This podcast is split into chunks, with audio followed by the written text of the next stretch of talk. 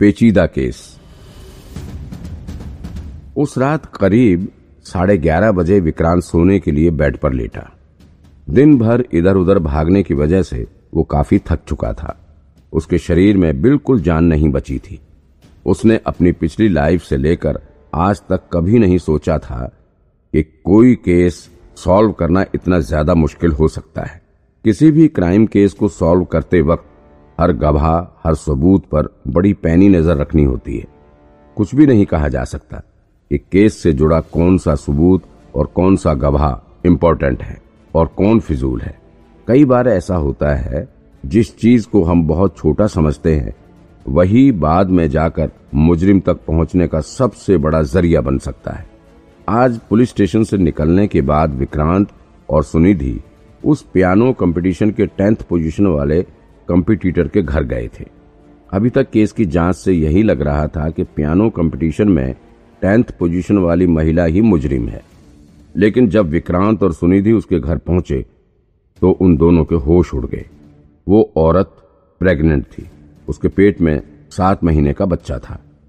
अब एक प्रेग्नेंट औरत कैसे किसी का हाथ काट सकती थी? उसके लिए तो बेड से उठकर इधर उधर चलना भी मुश्किल था। एक ही जगह बेड पर वो पड़ी रहती थी।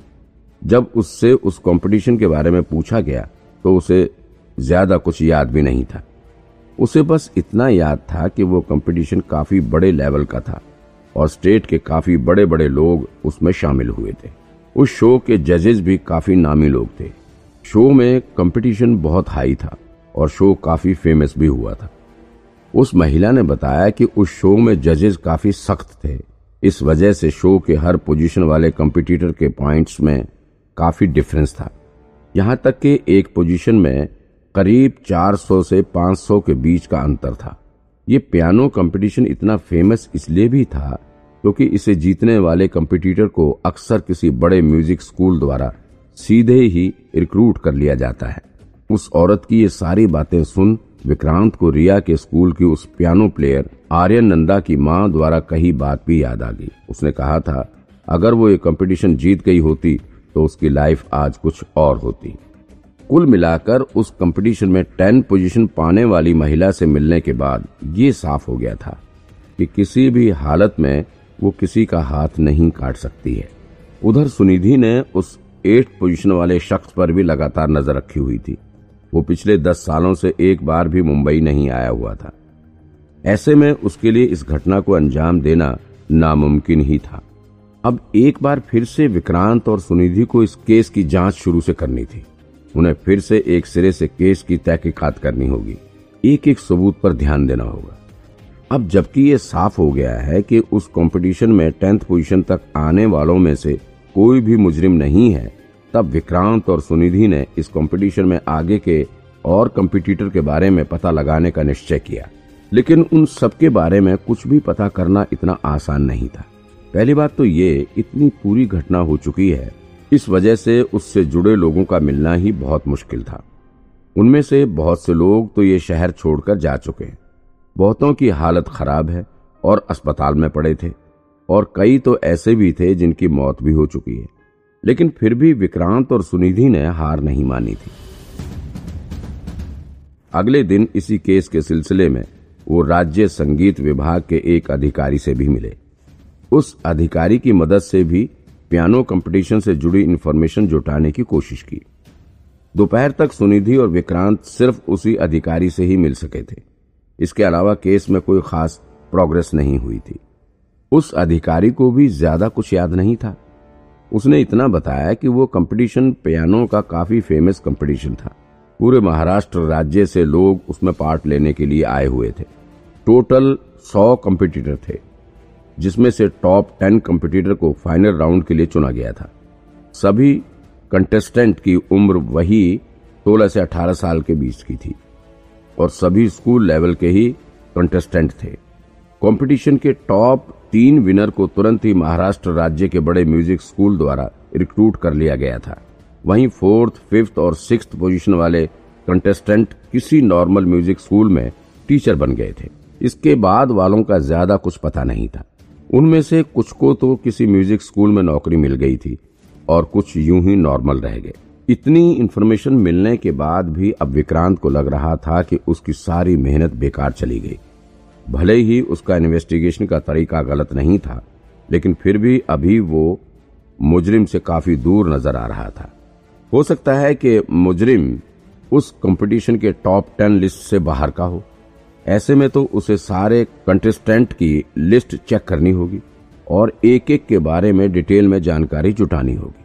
लेकिन सारे कंटेस्टेंट की लिस्ट मिलना इतना आसान नहीं था। थोड़ी देर तक इस मामले पर सुनिधि से बात करने पर उसने केस को दूसरे एंगल से इन्वेस्टिगेट करने का सुझाव दिया। सुनिधि ने कहा, कल 26 अप्रैल है और किसी भी हालत में वो मुजरिम अपने अगले शिकार की ओर निकलेगा और हमारे हिसाब से उसका अगला शिकार म्यूज़िक स्कूल की प्रिंसिपल निकिता रावत हो सकती है। ऐसे में, अगर हम अपनी नज़र निकिता के ऊपर टिका कर रखें तो हो सकता है कि हम उस मुजरिम तक पहुँच सकते हैं। इस वक्त मुझे यही मुजरिम तक पहुँचने का आखिरी रास्ता समझ आ रहा है। विक्रांत ने उसकी बातों से सहमति जताते हुए अपना सिर हिला दिया। उसे भी इस वक्त यही सबसे सही तरीका लग रहा था। विक्रांत किसी भी हालत में इस केस को अपने हाथ से जाने नहीं देना चाहता था। अगर वो ये केस सॉल्व नहीं कर पाया तो फिर उसके लिए बारह हज़ार रुपए काफ़ी भारी पड़ने वाले हैं। शायद इसीलिए वो सब कुछ भूल कर इस केस को सॉल्व करने में लगा हुआ था। लेकिन सुनिधि ने उसे समझाते हुए कहा कि इस तरह से केस में उलझे रहने से ये सॉल्व नहीं होने वाला है।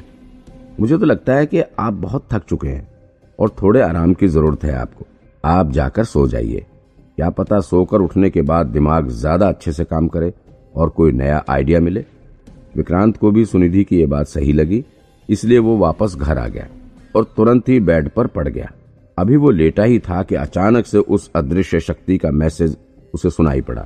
आज का एडवेंचर पूरा हुआ। सक्सेस रेट 88 प्रतिशत रहा। बधाई हो, एक नया डिवाइस आपके लिए तैयार है। क्या आज ये मेरा सक्सेस रेट इतना हाई कैसे हो गया? आज तो ये 80 प्रतिशत से भी ज़्यादा है। वाह, कमाल है।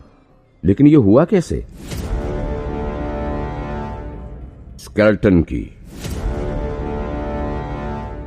उस अदृश्य शक्ति ने विक्रांत को एक नई डिवाइस दी थी। इसका यूज़ सिर्फ़ एक बार किया जा सकता है। इसकी मदद से किसी भी लॉक को खोला जा सकता है।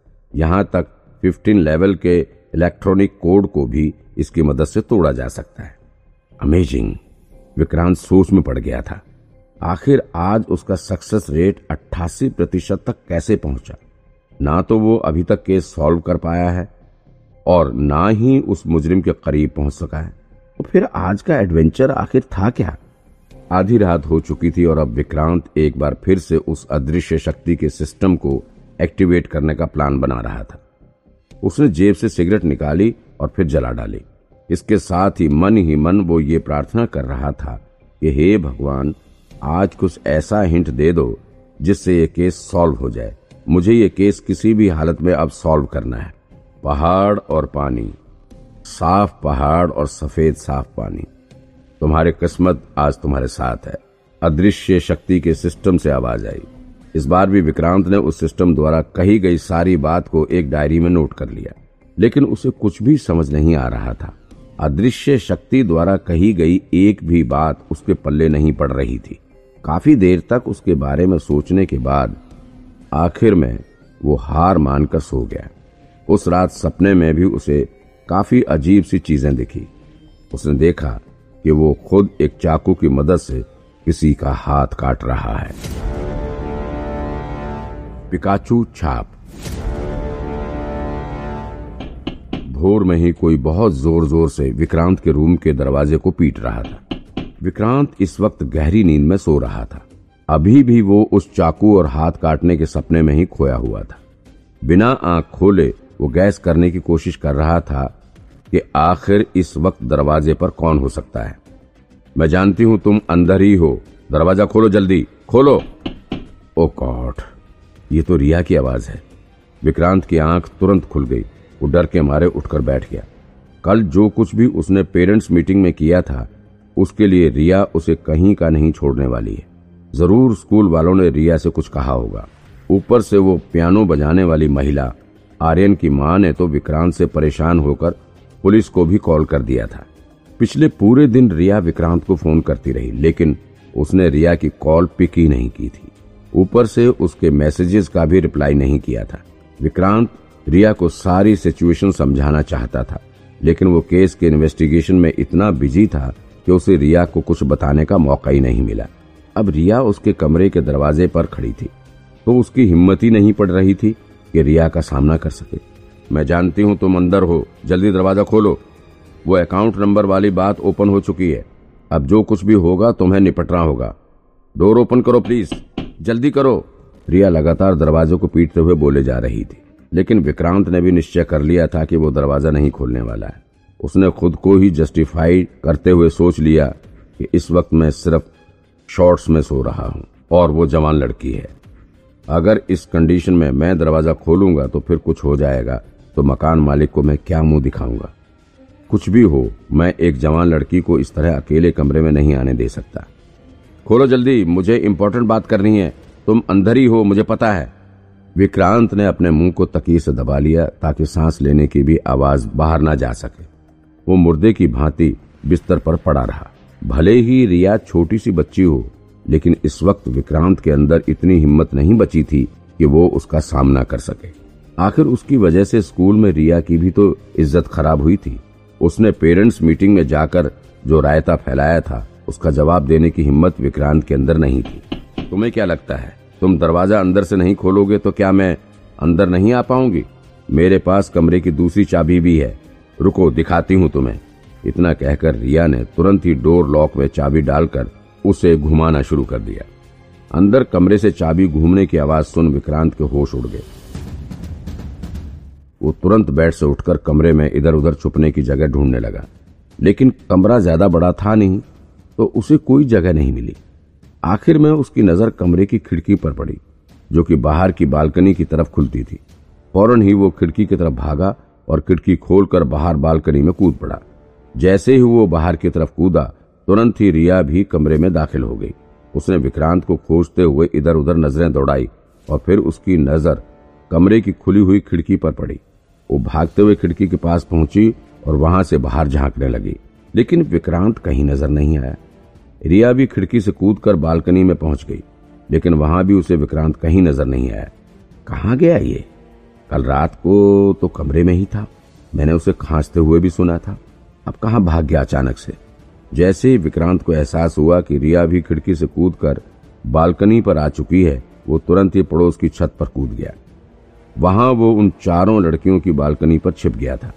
थोड़ी देर तक वहाँ वो छिपा रहा और फिर जब उसे नीचे दुकान का शटर बंद होने की आवाज़ आई, तब जाकर उसकी जान में जान आई। रिया दुकान की शटर बंद करके स्कूल के लिए निकल चुकी थी।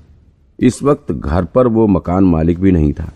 वो अपनी पत्नी के साथ बाज़ार से फलों का स्टॉक लेने गया हुआ था। विक्रांत राहत की सांस लेते हुए उठ खड़ा हुआ।